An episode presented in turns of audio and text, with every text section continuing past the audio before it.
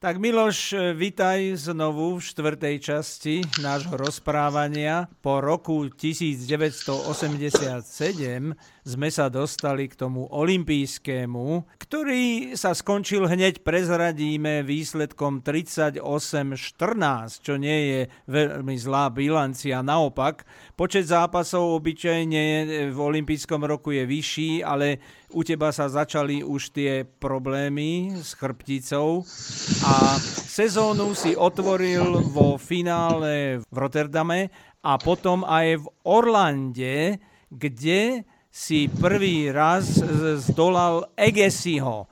Tento zápas ma zaujíma. A čo si si myslel o tom Egesim? Si spomínam na ten zápas celkom dobre. Začal veľmi, tak by som povedal, bombasticky až zastrašujúco pre mňa, aby som povedal, že vo veľkom štýle, e, dobre mu to letelo a, a dosť ma tlačil a chvíľu mi to trvalo, než som si zvykol na tú hru. Veľmi dobre improvizoval, ale nakoniec som si nejak tak zvykol na to, na ten jeho rytmus, na ten jeho štýl. Podarilo sa mi nájsť takú protizbraň. No a vtedy som ja nevedel veľmi, čo čaká, alebo jak, jak predpovedať mu budúcnosť. Ja ma už predtým porazil vo štvorže raz, si pamätám, vtedy mal ten dlhý účes ešte. Som si vedel, že musím si dávať pozor, no, tak e, vedel vedel som, že vie dobre reternovať, že vie dobre hitovať. Bral som ho ako jedného z, z ďalších nových súperov, ktorí akože pri, prichádzajú mladších. Nemal som tušenia, že bude až taká hviezda, aj keď e, predpovedali mu všetko. No a v tej dobe mal som problémy ten prvý set, musím povedať, že vlastne 3-0 hneď viedol, potom neviem, či nebolo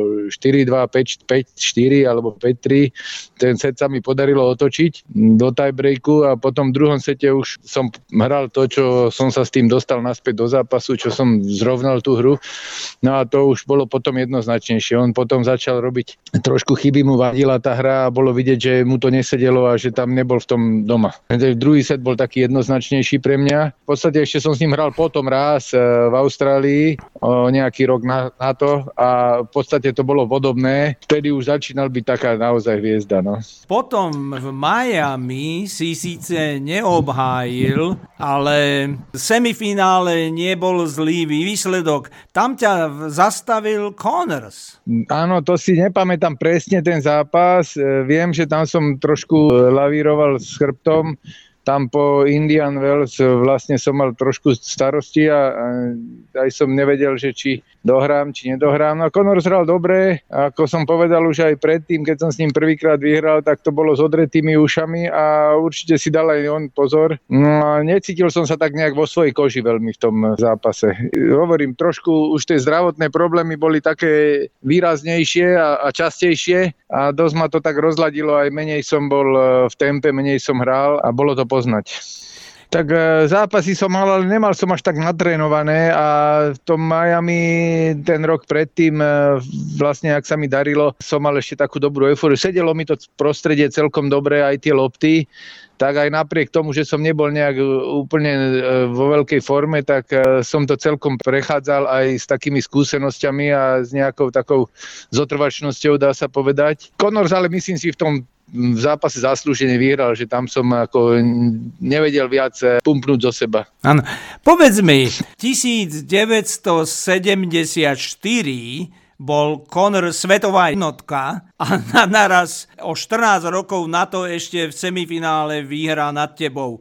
Akým zázrakom, ako si to on udržoval? No to by ste sa museli jeho opýtať. Ja myslím, že on mal eh, veľmi dobrú hru, mal dobrú hlavu a mal veľmi dobrú istotu v úderoch, takže e, pohyb mu ostal, pohyboval sa stále dobre a tým, že dokázal hrať dĺžku ďaleko k čiare a, a mal tie skúsenosti, tú psychiku dobrú v tých dôležitých stavoch, vedel, čo treba zahrať a vedel to zužitkovať. Takže bol veľmi nepríjemný, čo sa tohoto týkalo, že síce už e, možno v tých rokoch e, nemal tak pravidelnú tú výkonnosť alebo dlhotrvalcnú, ale vždycky boli týždne sa našli, kedy, kedy sa mu to zišlo a kedy zahral dobre. Tak preto no. nebol potom už asi svetová jednička, ale, ale tie individuálne výsledky a úspechy v turnajoch ešte stále zaznamenal. Určite, pretože keď niekto bol 5 krát koncoročná svetová jednotka, tak musel to vedieť. U neho bolo veľmi obdivuhodné to, že s jakou presnosťou a s jakou dĺžkou dokázal tie údery e, sádzať, že v podstate bez chyby a vedel aj kombináciu po servise, čo má zahrať a podobne, takže nebolo to založené na jednom údere. S tou dobrou stratégiou a s takouto jeho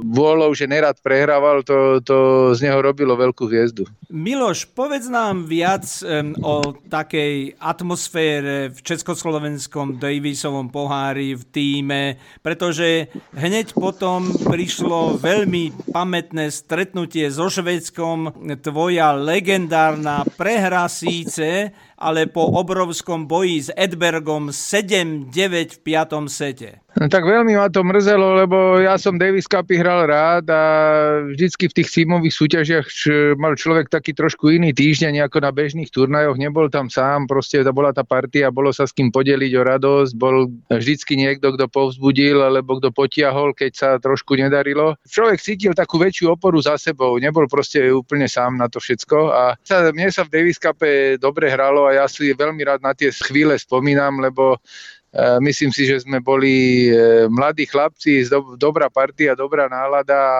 ono sa to zúročilo, keď sa to, tá energia naakumulovala spolu. No a hovorím, mrzí ma veľmi ten zápas, lebo cítil som, že mám na toho Edberga, že to bolo blízko a nechcem furt opakovať o tom chrbte, ale vlastne ja som týždeň pred tým Davis Cupom nehral vôbec, mal som nejaký opichy. Ledva, ledva som sa postavil na špičku na nohu, že som vlastne chodil, behal po celej placke, že som v podstate nevedel cez lidko sa moc odrážať. Aj napriek tomu teda som hral ten tesný zápas a viem, že som sa musel posilniť trošku večer, keď som si hovoril, čo ma to tak boli a tak ešte s maserom sme zvedeli, tak som si nejaký ten e, pohárik e, pre náladu dal, nech na to zabudnem trochu večer. Tak sme sa potom na tom rehotali, že čo všetko sme ako podnikli a mrzí ma to veľmi, lebo vlastne za mojej kariéry sme sa ďalej nedostali ďalej ako do semifinále a toto bolo veľmi, naozaj veľmi blízko. Dva jedné násety som viedol, pamätám si dokonca jednu loptu, kde som mal na potvrdenie breaku alebo na breaknutie v štvrtom sete tesne pred koncom taký naťahovaný volej, kde mi chýbalo asi 2 cm a to bol taký, taký obr- odraz že ja som tú loptu síce dočiahol, ale nepreletela už cez sieť, lebo už som to trafil pri ráme. Yeah. A to bol práve ten odraz toho lítka, jak som hovoril, že, že som cítil, že, že mám tú loptu a zrazu som mu nemal. Yeah, yeah. Takže ako nedal do kurtu. No, takže, yeah. takže to bolo také, a, Bedber veľký bojovník, tak rozhodovali tam všelijaké tie drobnosti a o to viac ma to mrzí, že ten zápas som cítil, že za normálnych okolností som mohol doraziť, ale aj pre ten tým, aj pre všetko rozhodujúci zápas, bolo to také aj dramatické, aj pekné, lebo bolo tam viacero zvrátov v tom zápase, už to vyrovnanie 2-2, ten rozhodujúci zápas hrať naozaj to bolo, bolo niečo aj pre mňa také, by som povedal, vynimočnejšie. Poďme teraz k tomu Wimbledonu, ktorý sa hral o pár týždňov a znovu tento nešťastný Edberg, ale najprv prišlo v štvrťfinále pred semifinále a tam si vymastil Vilandera na 3 a 1 a 3, čiže si mu dovolil 7 gemov a to bol prosím Grand Slamový víťaz z Austrálie aj z Paríža. A celý rok vyhral všetky Grand Slamy okrem tohto Wimbledonu, strašne si ho zmastil a nad Edbergom v semifinále si viedol 6-4, 6-2 a viaceré svetové médiá, komentátori ťa pasovali dokonca za favorita na titul. Zase to nejak nešťastne v tých piatich setoch Edberg uhral. Tak povedz, pospomínaj. No, tak tam sa nemôžem vyhovárať na nič. Ja myslím, že pár rokov predtým som tam toho Edberga na tráve porazil, jak som aj hovoril minule, že som si na ňo veril, že sme mali takú hru, že raz vyhral jeden, raz druhý a začal som dobre, v podstate mi padalo veľmi dobre, returnoval som. On potom trošku zmenil hru a ja už som mal break v treťom sete a to, čo hovoria médiá, všetko to už není také podstatné, dôležité výsledok na kurte. No. A on zmenil hru, trošku začal ináč podávať a nedarilo sa mi už tak e, efektívne reeternovať. Dostal sa viacej k voleju, bol blízko na sieti a trošku mi prestali z obhoz. No, tak bola tam tiež taká jedna lopta, možno lomová, keď som mohol potvrdiť servis a, a zase navyšiť ten náskok, ale skončila mi lopta na páske, no ale tak to sa stáva, no to sú také chvíle, kedy človek by to najradšej nevidel sa, že, že to neprešlo. Edberg potom zahral výborne a sa postavil na nohy a ja som aj bol prekvapený, ak vymastil potom vo finále Bekra, lebo Bekra som považoval ja vtedy za favorita na tú trávu. Mal aj predtým také výsledky a ani som si sám neuvedomoval, že ak som bol blízko, až potom v zápase, doteraz ma to mrzí o to viacej, že človek, keď je tak blízko a nedosiahne na to, tak e, je to smutnejšie, ako keď ne bez šance prehrá koľkokrát. Ja ti poviem, prečo to ten Edberg vo finále vyhral. Podskočilo mu srdce, strašne sa potešil, pretože vedel, že s tebou prehral predtým. Aj to určite. No, vedel, čo si spravil ano. s tým Villanderom. To znamená, že keď on ušiel z lopaty 6-4, 6-2 dolu, a vyhral 5 seťák, no tak potom vo finále bol taký nabudený, že Becker nemal šancu. Je to možné, áno, to sa stáva na takýchto zápasoch, keď človek otočí a tak narastie sebevedomie.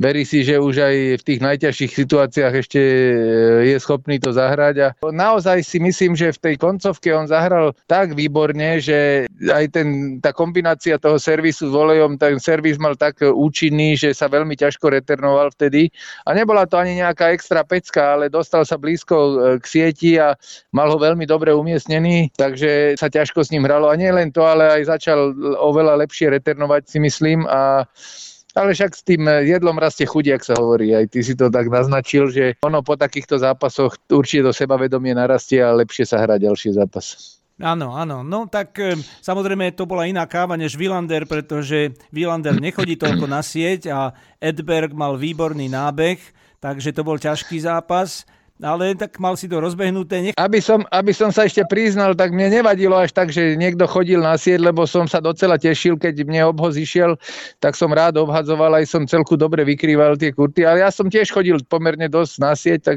aj pri svojom podaní. Tam bolo skorej o to, kto sa prvý dostane, ale naozaj si spomínam, že ten jeho servis bol vtedy tak účinný, že aj keď som ten reter nekazil, alebo tak, tak som sa to strašne dostával pod tlak po tom jeho prvom voleji, lebo nedokázal som ten reter už tak umieť umiestňovať, jak zo začiatku, keď, keď mi ho v podstate aj nechytal veľakrát, alebo ten volej ledva, ledva dočahoval a, a ja som mal druhú loptu ľahšiu o niečo. No a hodil, ano. samozrejme tam zahral nejakých pár dobrých vyťahovaných úderov na tej sieti, takých aj neočakávaných, čo na tráve sa častokrát stane, z takej aj eufórie a bojovnosti. No a, a toho postavilo na nohy určite. No. no a do tretice, ale si mu to už vrátil, prišla Olympiáda, to bolo po našom rozhovore a po našom stretnutí v Prahe, v tom ročníku e, Čekoslovak Open sa to volalo.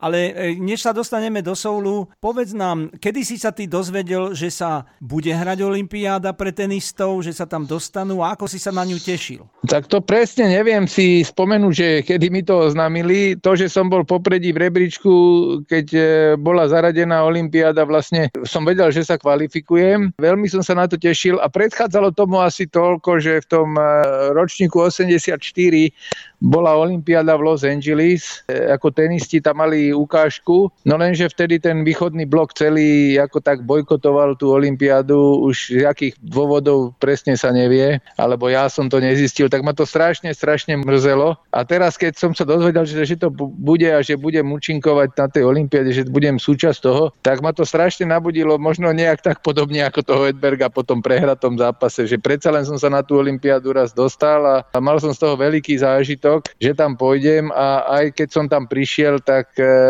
som pozeral, jak Lenka v ríši divov a všetko sa mi páčilo a tí športovci najvýznamnejší z celého sveta sa tam stretávali v tých spoločenských miestnostiach, v tých jedálniach a, a videl som, jak e, sa pripravujú druhy a podobne, takže pre mňa to bol veľký zážitok a samotná tá účasť na Olympiáde to bolo pre mňa niečo, ne, nechcem povedať, že som o tom sníval od mala, lebo vtedy ten tenis nebol na Olympiáde, ale bolo to niečo taký vrchol e, športovej kariéry. Ja som si aj nepripadal na tej Olympiáde, keď som tam išiel, že som tenista, ale proste som športovec nejaký a bolo úplne jedno, aký, aký šport bol vtedy na pláne. My sme aj novinári ešte mali z hora direktívy, že nesmieme písať juhokorejský, Južná Korea, museli sme písať Soul a v Soule aby sa tomu vyhli. Demokratická ten republika, ešte hej. od Los Angeles Čiže, pokračoval. Aha, tak, jasné. Ale k tomu Edbergovi, tam si zase ty otočil z 1-2. No to je taký paradox, že v tom roku sme hrali tri také tesné zápasy na 5 setov. Ten, kto viedol 2-1 na sety, tak ten prehral ten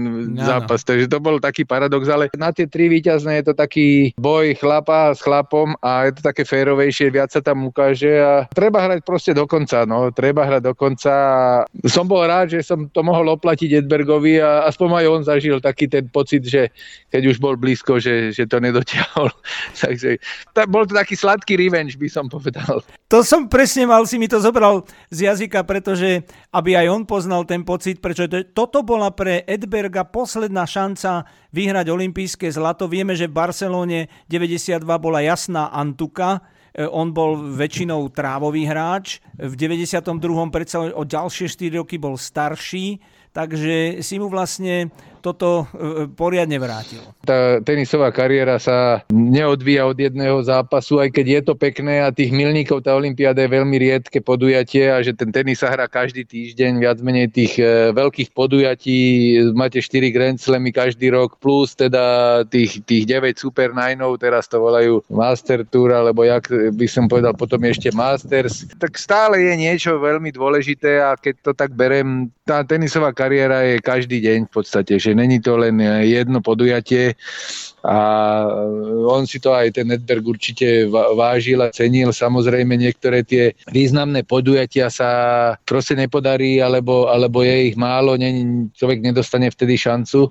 Proste treba to tak brať, že, že tá kariéra je taká, ten tenis nespočíva na jednom podujatí alebo na jednom zápase. Není to jak atletika, že sa človek pol roka pripravuje na jeden závod a vlastne sa hrá stále a ten rebríček vlastne odzrkadluje celoročnú výkonnosť a aj podľa toho sa veľmi hráči hodnotia, jak, jak sa človek umiestňuje na rebríčku. Nie len podľa toho v tenise, že či vyhrá jeden turnaj a či potom stokrát vyhorí, ale ten rebríček dobre odzrkadluje tú celoročnú výkonnosť. A čo sa týka tej Antuky Uedberga, myslím si, že on dokázal zahrať veľmi dobre aj na Antuke, porazil ma v Davis Cup aj na Antuke u nás na Štvanici, takže dokázal aj tam, ale predsa len tam už tie jeho prednosti e, až tak veľmi nepísali, alebo teda neboli až tak účinné, tam to bolo stiažené pre neho. No, ano, určite ano. na tej Antuke predsa len je vidieť, že, že on to bol hlavne teda nielen trávár, ale aj na hardových povrchoch veľmi dobre hral a, a, a hlavne v hale tiež ano. na rýchlych povrchoch. Prečo sa neobjavil na Olympiáde Tomáš Šmíd? No to neviem presne povedať, to by si sa museli opýtať jeho. Ja myslím, že ľudia majú rôzny pohľad na profesiu, na prácu, na život a každý má nejaké svoje priority. Možno už sa cítil starší, alebo čo ja neviem. Možno ísť len na štvoru nechcel neviem povedať. E, určite by bolo fajn, keby sme mohli hrať tam štvorhru, ale ja už som v tom roku tých štvorhier veľa nehrával e, kvôli tomu lavírovaniu s tým chrbtom, že predsa len som šetril energiu na dvojhru. Veľakrát po tej dvojhre človek není v takom tempe, v tej štvorhre môže si viac síce oddychnúť, ale aj tam e, párkrát zabere a potom aj vychladne niekedy. Takže no, no.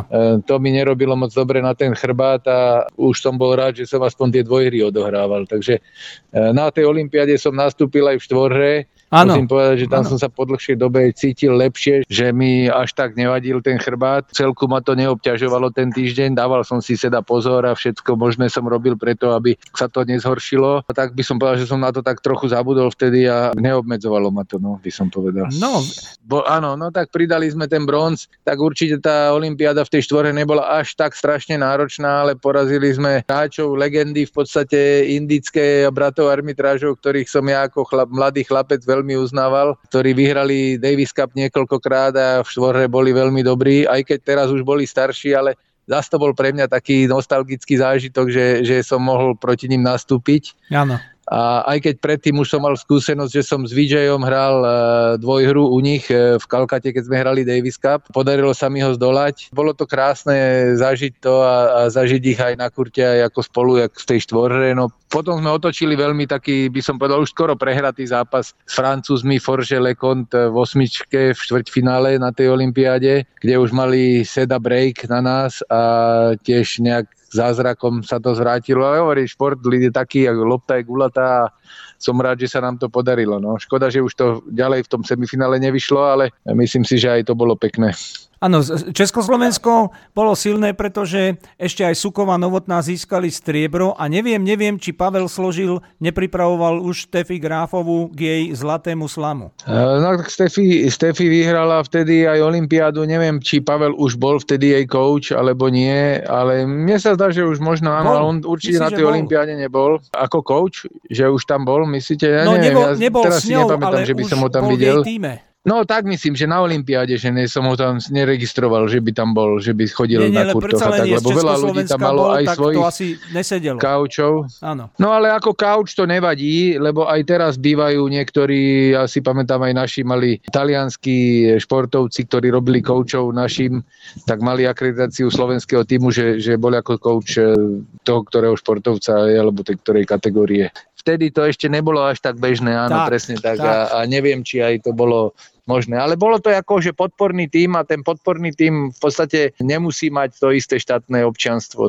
Ako, teraz teda určite, a vtedy a teraz, neviem, teraz ako to presne to, bolo, ale tiež si myslím, že to nebolo až tak obmedzené. Akurát, že sme mali oveľa menej personálneho zázemia alebo personálnej opatery, čo sa týka počtu ľudí, ako, ako je teraz. Hej. Sme mali jedného tenisového trenera a terapeuta spoločného. Viac menej si nepamätám, že by mali tam Však... niektorí hráči osobní súčasných trénerov. Nie, nie, nie. Teraz je to jasné. Okrem tenisu, čo najviac, aké najväčšie zážitky si dodnes pamätáš z tej olympiády zo Soulu? Veľmi na mňa zapôsobil, že som mohol ísť navštíviť iné športy. Boli sme teda v Palvareskom areáli v bazéne pozrieť. E, videl som tam tých zlomenie niekoľkých svetových rekordov a potom som bol e, pozrieť v spieračskej hale, kde trošku naši vybuchli v tom roku. Viac boj sme pozerali, čo bolo veľmi blízko pri dedine, kde sme mohli spolu vyraziť. No a potom boli také zážitky, že samozrejme tie najväčšie športy človek e, e, sleduje, tie najsledovanejšie šprint a podobne. A vtedy bolo veľké halo, keď e, Bena Johnsona diskvalifikovali v podstate. Áno. Keď akože odbehol prvý, vyhral, ale časom sa ukázalo po tej dopingovej kontrole, že to nebolo ako fair dosiahnuté toho výsledku, tak sa to posunulo, tak to bolo také veľké halo. No a potom ešte samozrejme, ako členovia ostatní nášho týmu pomáhali, treba, jak Joško Pribelinec došiel na zlato, potom prišiel z, ukázať olimpijskú medailu do dediny na izbu a zvedeli sme s ním chvíľu a to bolo pred mojim semifinále, takže tiež to bolo také sprúženie. Potom, jak sme prežívali, keď hrali treba hádza Kazanári alebo takto, keď hral nejaký kolektívny šport. Sedeli sme v tej klubovničke našej, pozerali na televízii, jak naši idú a tak spoločne. Tak hovorím, bolo to také umocnenie tých, tých emócií, bolo to také, ak by som povedal, aj sprúženie, aj povzbudenie a Cyklisti nám napríklad požičali náhradný bicykel, sme sa boli s kamarátmi niektorými, alebo aj s tenistkami e, vyjazdiť, ako namiesto výklusu sme sa vyjazdili na tých super bicykloch po dedine a sme prežili celú dedinu. Aj ten bicykel fantastický, človek vtedy aj nevedel, či sa na tom udržím alebo nie, ale bolo také fajn, no tak spoločne sme to všetci prežívali a snažili sme sa pomôcť jeden druhému. Potom som sa zoznámil s niektorými ľuďmi, ktorých som, o, nie, o niektorých som vedel, čo boli naši športovci z tlače, trebárs, alebo z nejakých záberov, Dokonca s e, Milošom Bednaříkom, už nebohým chudákom, sme si zahrali e, aj tenis som si s ním pinkol chvíľu, pozýval ma na polovanie k ním, lebo však on bol strelec na, na holuby. Áno. A vtedy tesne prehral zlato e, v roz, rozstrele. Na zhodov okolností ešte bol aj spolužiak mojej manželky z no. gymnázia, takže, no, takže sme si tak aj, ja som si ho aj veľmi oblúbil a hovorím, veľa nových priateľstiev sa tam naviazalo, takže boli to pekné zážitky z tej olympiády a škoda, že to bolo tak rýchlo a také intenzívne, že sa to nedorstiahlo na dlhšie, že by človek možno ešte viac toho objavil. Oni to nahustia veľmi. E, povedz mi, tenista, ktorý samozrejme uznáva strašne Grand Slamové turnaje, alebo keď sa dostane na čelo rebríčka, pozícia svetovej jednotky, alebo vyhrá sa Davisov pohár. Ale kde je olympijské zlato u teba? Z tých všetkých úspechov a veľkých zápasov a výsledkov, čo si dosiahol, kam by si dal to olympijské zlato? No mne sa to veľmi ťažko nejak porovnáva, zaraďuje ono, každý ten úspech e, má nejakú tú svoju hodnotu, už či tie začiatočnícke prvé majstrovstva okresu, ktoré sa mne zdalo strašný milník a pomaly si to dávam na úroveň nejakého challengera, keď tak vo svojej mysli, že človek to nečakal a podarilo sa to. Ale v tomto smere si myslím, že samozrejme tá hierarchia ide s tým odstupňovaním toho turnaja, s tou prestížou. Tým, že som nevyhral Grand Slam, tak ťažko by som povedal, aký by to bol zážitok. Určite by som bol rád, keby sa mi podarilo vyhrať Grand Slam, ale berem tú Olympiádu ako niečo naviac. Jak som už aj hovoril pred tým nástupom, že nepripadal som si na tej Olympiáne ani ako tenista. Že berem to ako taký športový úspech, ako taká krásna čerešnička na torte za tú moju športovú kariéru.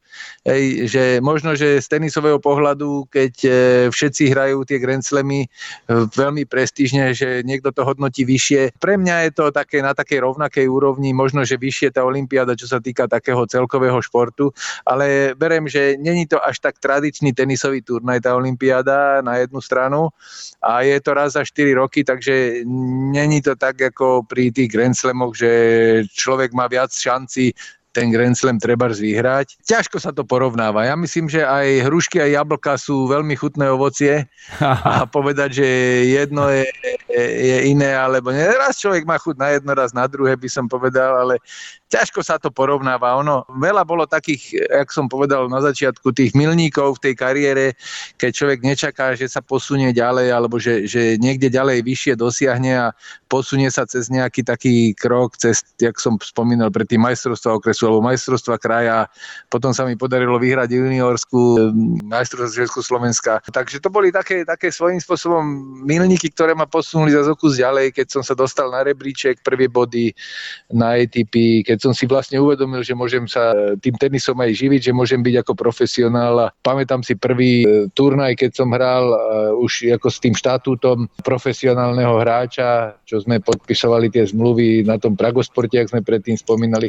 To všetko boli také svojím spôsobom kroky ďalej, také odrazové mostíky a patrí to všetko v tej kariére a nemôžem povedať, že jedno bez druhého by sa dalo dosiahnuť. Keď si prišiel domov a boli tam tlačové besedy a televízia, štúdia a si si musel aj odpočínuť, ten chrbát dať do poriadku a už sa veľa toho tej e, sezóne v závere neudialo. To si netušil, ako blízko si ešte bol v januári 89 k tomu Grand Slamovému titulu, pretože si bol vo finále v Melbourne. No, tak e, to som tiež bral ako bonus svojím spôsobom. Aj som, e, tam som cítil dosť chrbát, tam som sa snažil chodiť regenerovať, aj som chodil do mora, trošku si vždy zaplavať, rozplávať, že či to pomôže alebo nepomôže a nevedel som už proste, čo extra by som robil a tam ma to dosť obťažovalo, ale nejak tá forma bola celku dobrá, dalo sa to žreb, možno tí hráči boli takí, ktorí mi až tak nevadili, keď som proti ním hral. Akurát, že už mi došli sily vo finále, to musím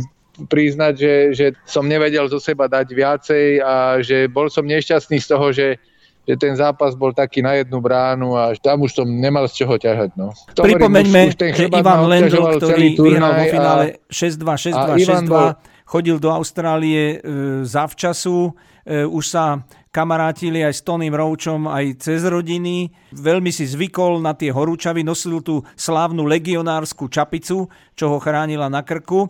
Ale aj ty si mal pamätné chvíle pred finále, pretože si vyhral Hopmanov pohár, úplne prvý ročník s Helenou Sukovou a vo štvrťfinále v Melbourne si vyškolil nového ucháňa, vychádzajúcu hviezdu Gorana Ivaniševiča. No tak s Goranom neviem, či to bol vtedy prvý môj zápas, alebo nie, tak viem, že on mal dobrý servis a našťastie ja som sa na ten return vedel spolahnuť, že rád som pomerne, som, keď som už prečítal ten servis, tak uh, som returnoval pomerne dobre a on s tým mal problémy. Dodnes mi o tom hovorí, že sa proti mne nedalo moc hrať, lebo som s ním hral možno dvakrát alebo čo a som bol schopný mu vychytať jeho e, rany a naopak mi vyhovovalo, že hral dosť kaskadersky a že občas pokazil. Takže v tomto smere som mu dokázal eliminovať tie jeho zbranie a nebol to ľahký zápas tiež, ale, ale myslím si, že ku koncu som už získal taký nadhľad nad, nad tou hrou a prevahu. On tak začínal rezignovať ku koncu, to si pamätám. A čo sa týka to,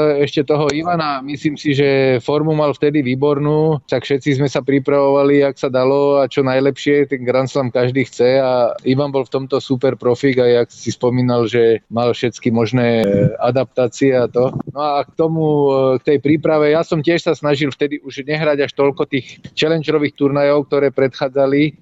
Hral som vtedy ten Hopman Cup s Helenou Sukovou pamätný prvý ročník. Áno. No ale by som skôr povedal, že to vyhrala ona, jak ja, lebo ja som tam neprišiel s veľmi dobrou formou, dokonca som bol po takom zranení členka, Prehral som tam tie prvé, prvé zápasy a vyhrali sme vždycky miešanú štvorhru, kde teda ona hrala dosť dobrý príjm a ona si vždycky dvojhru uhrala takže preto hovorím, že ona vyhrala ten Hopman Cup. A vo finále sme mali šťastie, že ja som sa cítil taký nejaký chorlavý, že na mňa ide vírus, ale hovorím si, však nejak to odohrám, nebudem to tu kaziť. A prišli s tým, že, že Petkeš ochorel, že dostal ano. nejakú výrozu ano. alebo čo, že nemôže nastúpiť, takže tým sme vlastne vyhrali už pred finále, už to bolo ako exhibícia, lebo boli vtedy len dvaja hráči, nemohol byť náhradník a vlastne tým, že nemohli ani dvojhru, ani mixa hrať, takže už sme 2-1 viedli, ale nejakých pár takých gemov sme odohrali a aj devčatá odohrali exibičný zápas a tým pádom sme vlastne bez boja vyhrali to finále. No. Ešte by som povedal k tomu Hopman Cupu, ak môžem sa ešte teda na chvíľočku vrátiť, áno, áno. že bral som som to ako takú viac menej exhibíciu, nebolo to hodnotené do rebríčka a chodieval som tam častejšie a bral som takú veľmi dobrú prípravu, že na ostré zápasy v podstate pred tým Grand Slamom a nebol to zápas každý deň, takže bolo kedy si aj natrénovať, aj, aj kedy oddychnúť. Takže v tomto smere som ten Hopman Cup bral ako veľmi dobrú prípravu na rozbehnutie tej australskej túry. Hopmanovú poháru sa ešte dostaneme a potom v našich ďalších rozhovoroch, pretože Slovensko tam e, hralo fantasticky ďalšie roky. Vynikajúco nám pomohol aj zakladateľ pohára Paul McNamee, môj priateľ, ale bohužiaľ e, tento pohár už skončil, vošiel do histórie, ale bol pre všetkých bol vynikajúcou prípravou na Grand Slamový turnaj. My sa e, v tej sezóne 89 E, dostaneme teraz do Indian Wells. Keď hovoríme o tých mílnikoch a veľkých spomienkach, bol jeden fantastický turnaj, ani neviem, ako si to všetko dokázal s tými bolestiami chrbta, ale povedzme poslucháčom, že Samprasa si vymastil 6-0-6-1, potom si zdolal aj Chenga, Connorsovi si vrátil prehru z toho Miami a vo finále si zdolal Janika Noaha. Tak to bol fenomenálny úspech ten Indian Wells. No tak keď počujem všetky tie mená teraz, tak sa mi to zdá ešte viac ako v, ten, v tom roku, keď som to vyhral. Ja som aj zabudol, že som tam v tom roku hral aj s Connorsom. A stálo ma to veľa síl, musím povedať, že tam ma ten chrbát moc nebolel, ale na konci vo finále sa to ozvalo a dosť razantne. To som potom musel skrečovať aj ďalší turnaj, že som už nemohol nastúpiť. Dohral som síce ten zápas vo finále s tým Noahom, ale cítil som tak v priebehu toho zápasu, že ma to tam zabolelo nejak pri niektorom pohybe, neviem či už po servise alebo alebo pri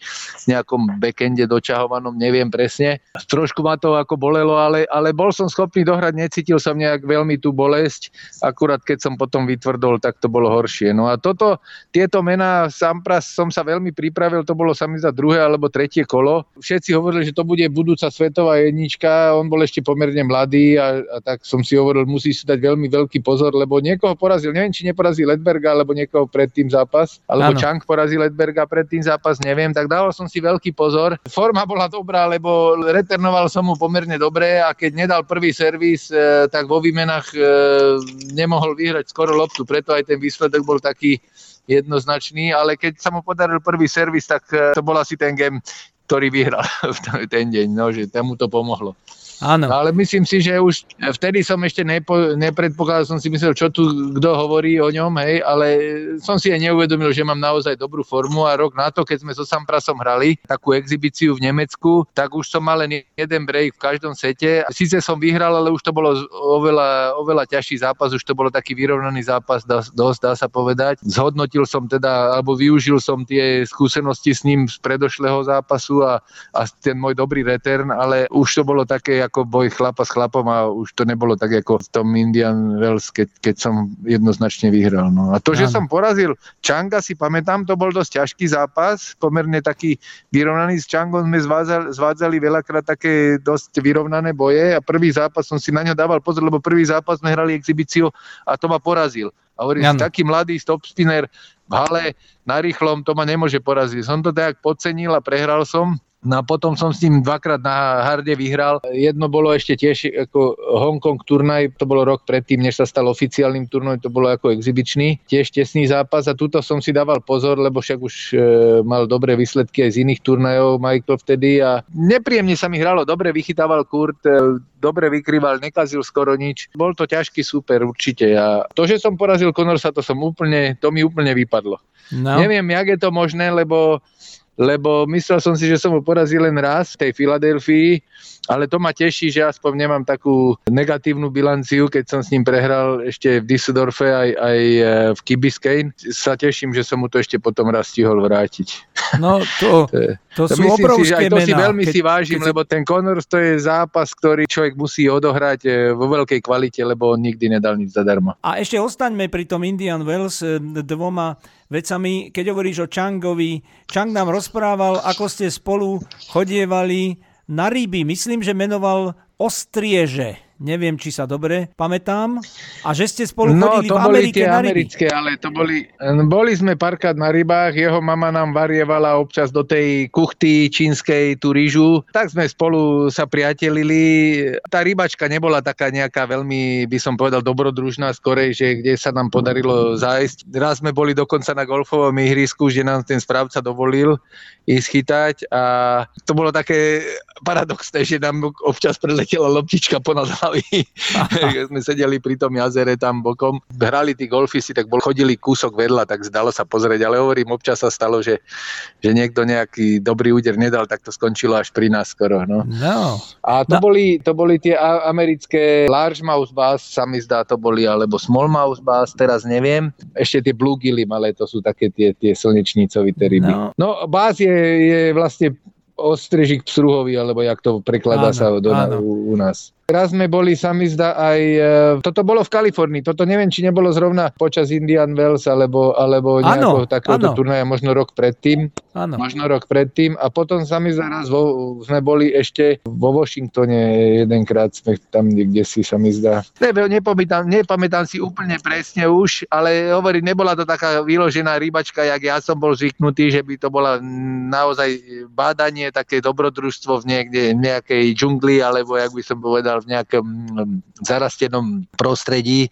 a v nadivokej vode, no že predsa len toto bolo na takej kultivovanej, že ľuďmi vysadené tie ryby tam. A brali? Boli, boli tam na tom golfovom ihrisku? Brali, brali, dokonca tam mali aj, aj duháky, pstruhy, ale to mali asi len sezóne, lebo ten domáci, čo nás tam pustil, ako ten si tam občas nakrmil a na mužku chytal pstruhy, si pamätám. No, takže oni boli, oni v tých tom chladnejšom období sa tam udržali a to väčši, medzi tým vychytal. Na to letné obdobie už by im to asi ne, tí pstruhy ne, neboli prežili. No, takže. Ako si spomínaš, tam bol istý manželský pár v Indian Wells, u ktorých si býval. Som ich bol navštíviť a ukazovali mi a tak si spomínali, že tuto v tejto obývačke chudák e, Miloš ležal, zvíjal sa e, od bolesti z toho chrbta a cvičil, aby mu to prešlo. Spomínaš si na nich? To myslíš Muniovcov, George a Ivana Muni? Možno, a ale... Ivana bývala Miss Argentíny, Slovenka so slovenskými koreňmi a George bol Kanaďan, on bol hokejový brankár dokonca. Takže wow. sme sa veľa rozprávali aj o tomto. Tých si veľmi pamätám dobre. Veľmi milí ľudia. George hrával tenis, Ivana fandila, chodili sa dívať. Dokonca George nás zobral s Kajom Kučerom ešte keď som bol ako trener aj na nejaký taký rančík, kde sme chytali ryby a ja som im potom pripravoval tie ryby u nich na grille doma. Nep- nepamätám si presne, lebo väčšinou sme bývali v hoteli, lebo pri Indian Wells hneď v tom rezorte bol krásny hotel, vedľa aj golfové ihrisko, takže bolo to príjemné, nebolo potreba ani chodiť autami na kurty, že vlastne prechádzka pár minút po peknom areáli a vlastne z okna, z balkona bolo vidieť kurty, nebolo síce vidieť na tabulu, že kto hrá, alebo kde je voľný kurd, alebo tak, ale, ale bolo vidieť to osvetlenie, bolo vidieť, že či kurd je obsadený, alebo nie, ale tam k ním ním sme chodili skorej na návštevu, že sa snažil nám nejako tak uh, urobiť také dobré prostredie a Ivana, ano. oni už boli starší, už nežijú asi ani jeden. Ivana, hovorím, bývala mis, veľmi sa tešila, že si s niekým môže po slovensky porozprávať, lebo ona vyrastala v Argentíne dlhé doby, dlhú Predstav dobu. Si. Takže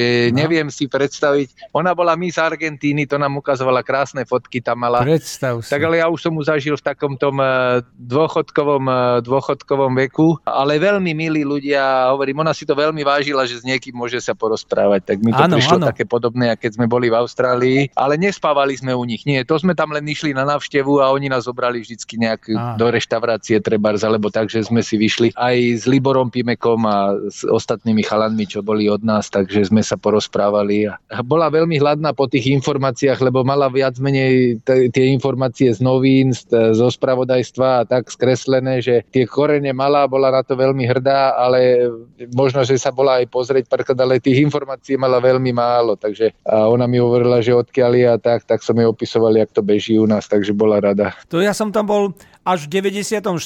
a to bolo finále Sempres Korda, takže bola tam tiež a sme, som ju stretol, veľmi príjemný, ako hovoríš. To e, stredisko, ten tenisový areál, to bolo niečo fantastické, desiatky kurtov všetkých povrchov a všade okolo rástli mandarinky, pomaranče, všetci tam mali všetko, čo potrebovali.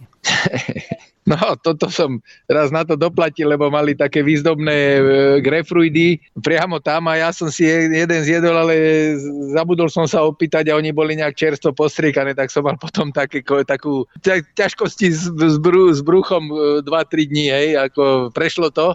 Nebolo to nič také vážne, že by som vracel, lebo čo len tak mi bolo trochu nevoľno. Myslím si, že to mohlo byť z toho, no ale neviem, nie som si istý. Ja som sa potom pýtal, hovorí, že aby boli krajšie, takže to striekajú často, že to sú viac menej na ozdobu. Ale klasické grapefruity, u nás sme to videli v tomto, tak ma to tak nenapadlo, hovorím, skúsim jeden ochutnám. Aj bol chutný, sladký, všetko. Bol, bol to pekný, pekný zážitok tiež. A tie kurty boli fantastické, aj to ano. okolie bolo krásne, tie Rocky Mountain boli v pozadí. No ale myslím si, že v 94. už ten areál bol nový. Že on sa potom presťahoval, že pár rokov to najprv sa hralo v Lakinte, tam sme my už chodili potom len trénovať, potom to bolo ten Indian Wells areál, kde som ja hral. Ano. No a potom sa tie kurty spravili, to boli veľmi pekný bombastický areál, hlavný ano. centrálny kurt, plus ano. plno aj bočné kurty, aj, aj malý center a potom sa presunuli ešte do bombastického šieho, do nového rezortu, ale to ja už som ako hráč nezažil. Nie, vynikajúce. Tam chodili hlavne hollywoodske hviezdy, pretože do Miami sa im nechcelo a US Open bol ďaleko. Riaditeľom bol Charlie Passarell, bývalý hráč. A... Áno, to bol aj za mojej éry, áno. Áno, a nezabudnem, potom ma tam zoznamovali s niektorými, napríklad Kirk Douglas tam bol a som sa dozvedel, že to je vlastne Rus. Isur Danielovič sa volá vlastným menom. Demský, Aha. Isur Danielovič Demský. Aha. To je Rus, Kirk Douglas, Michael Douglas, jeho, no, jeho syn. E, samé hviezdy, no úžasné to bolo. To bolo v 94 keď Slováci štartovali v Lillehammeri. No tam je ten Hollywood blízko a majú, majú tam viac menej takú luxusnú obytnú zónu pre takýchto, dá sa povedať, zámožnejších ľudí.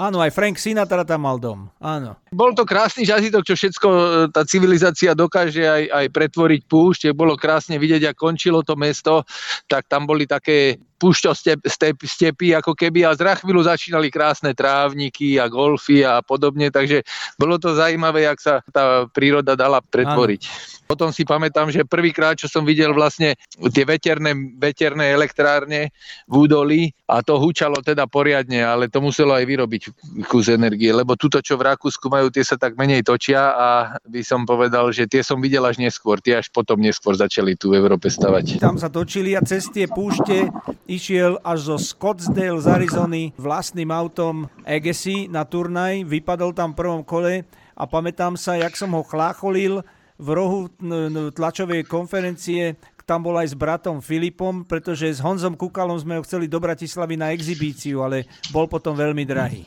No, to ja už neviem toto presne, ale viem, že on bol tam z, tej, z tých končín západnej Ameriky. Las Vegas. Uh, on, určite on... som ho tam registroval aj, uh, áno, áno, áno, no to som nemenoval zrovna, ale však tak je to. A určite som ho registroval aj počas toho turnaja, ale nestretli sme sa rok predtým v tom Orlande, no alebo koľko to bolo. Áno.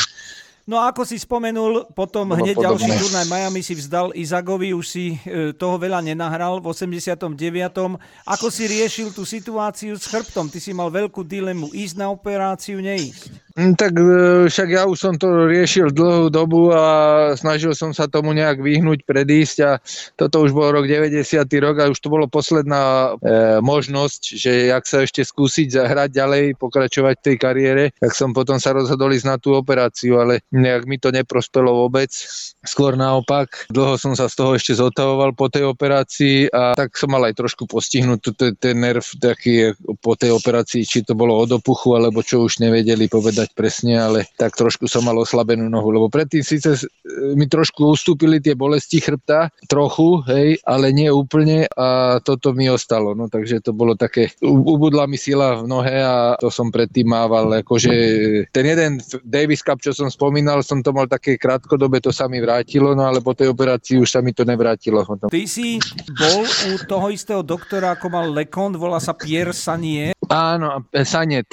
Sanet, zo Švajčiarska. Sanet sa to vyslovuje v Paríži. V Paríži, Paríži si bol. sa mi zdá. On operoval Lekonta. Áno, áno, áno, áno. Však na Lekontové doporučenie v podstate, že on ho operoval a že dobre dopadol, že za pár dní na to hral, že mikrochirurgicky a ja neviem čo, tak som to konzultoval s viacerými a som to uvazil, že to bude asi najlepšie, ale nie každý organizmus je asi rovnaký a no, nedopadlo to tak, jak som si predstavoval, no, tá operácia, tak potom som mu nehrával. No. To bolo po Wimbledone, ešte vo Wimbledone som nastúpil ten rok, ale už to prvé kolo som odohral e, so zaťatými zubami. Si pamätám, som mal nejakého Španiela, ktorý som bral ako, že to je e, na trávu dobrý, dobrý žreb, aj som pomerne to odohral, ale už som moc nebehal, už som to viac menej tak odplazil, odklzal na tom kurte.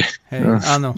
To bol tvoj posledný turnaj. To potom som prehral s Edbergom, áno, v druhom kole, ale hovorím, to som bol taký, že ani odraz, ani nič extra, tak to som síce ešte vyhral v príprave takú exibíciu v Anglicku, kde som porazil Noaha, ale, ale každým zápasom sa to zhoršovalo a nejak mi to už, už, už nešlo tá hra ďalej, no proste, že so zaťatými zubami. Keď som sa chcel rá, ráno roz, rozcvičiť, tak som z rozcvičky prišiel so zaťatými zubami a so slzami v očiach, že, že čo sa deje. No ak som sa rozhýbal, potom som odohral trebárs po prvom sete s ťažkosťami som odohral a dohral som aj trojseťák trebárs, len nemohol som si už potom sadnúť. No ak som si sadol, tak bolo zle, už som sa nevedel nevedel postaviť zo, zo stoličky alebo z lehatka si, si vstať. Takže potom zase dva týždne mohol, mohol regenerovať. No. Áno. A to Takže sme ne, sa dostali k záveru k tej aktívnej kariéry. Budeme to potom hodnotiť v ďalšej časti ale len tak na rozveselenie, keď už si spomenul toho Lekonta, pripomeniem, že som sa bol pýtať e, za Vilanderom, ktorý teraz komentuje pre Eurosport, ako si pamätá na tie zápasy a prehry s tebou, lebo to máte 5-8, čiže ty si vyhral 8 zápasov a nerád proti tebe hral, bál sa ťa. A on hovoril, že raz si išiel poradu za Lekontom, lebo tento mal s tebou 4-0 Lekonta si nezdolal. A pýtal sa ho... To ani neviem, či 4, ale... ale... 4-0 dvakrát alebo trikrát som prehral. Áno, 4 je no. oficiálne? Mne sa zdalo, že len dvakrát sme hrali, neviem. Jeden možno ešte. E, skrátka, no. 4-0, lebo ja som o tom potom robil príbeh. Tento Villander si išiel pýtať radu od e, Lekonta, že ako to ty e, vyhráš nad tým mečířom? Čo ty robíš? a on takou svojou typickou humornou francúzštinou, poloangličtinou hovorí I play where he is not. Mac mi to spomínal, ale v podstate on mal trošku inú hru ako Mac. Mac e, asi by nedokázal ani podanie mal iné, lavák bol Lekont a mal také agresívnejšie údery o niečo. Strašne hral rýchlo po odskoku, čo Mac až tak nehral. Takže veľakrát to, keď dal na druhú stranu, kde som nebol naozaj, som to nestihol dobehnúť veľakrát, alebo už som mu to len nahral. Kdežto Mac ma do takých ťažkostí málo kedy dostal. No a potom no, no. Veľa, veľa hral aj čopovaný backend, čo z tej ľavej strany ináč to fungovalo ako z pravej. No. Mal nejaký servis, taký ťažký, by som povedal pre mňa ťažko čitateľný, s krátkým nadhozom. Bol dosť dobre umiestnený a hral tak dosť vabank, že som sa nestihol dostať do tempa moc. Je taký srandista. S no dobre. Miloš, ďakujem veľmi pekne. Túto časť ukončíme týmto rokom 1990 a k ďalším otázkam zaujímavým aj k tvojej trénerskej kariére a kapitánskej sa dostaneme v ďalšej časti. Dobre, dobre, dobre Andrej. Ďakujem veľmi pekne, drž sa. Maj sa pekne, ahoj, ahoj, čau.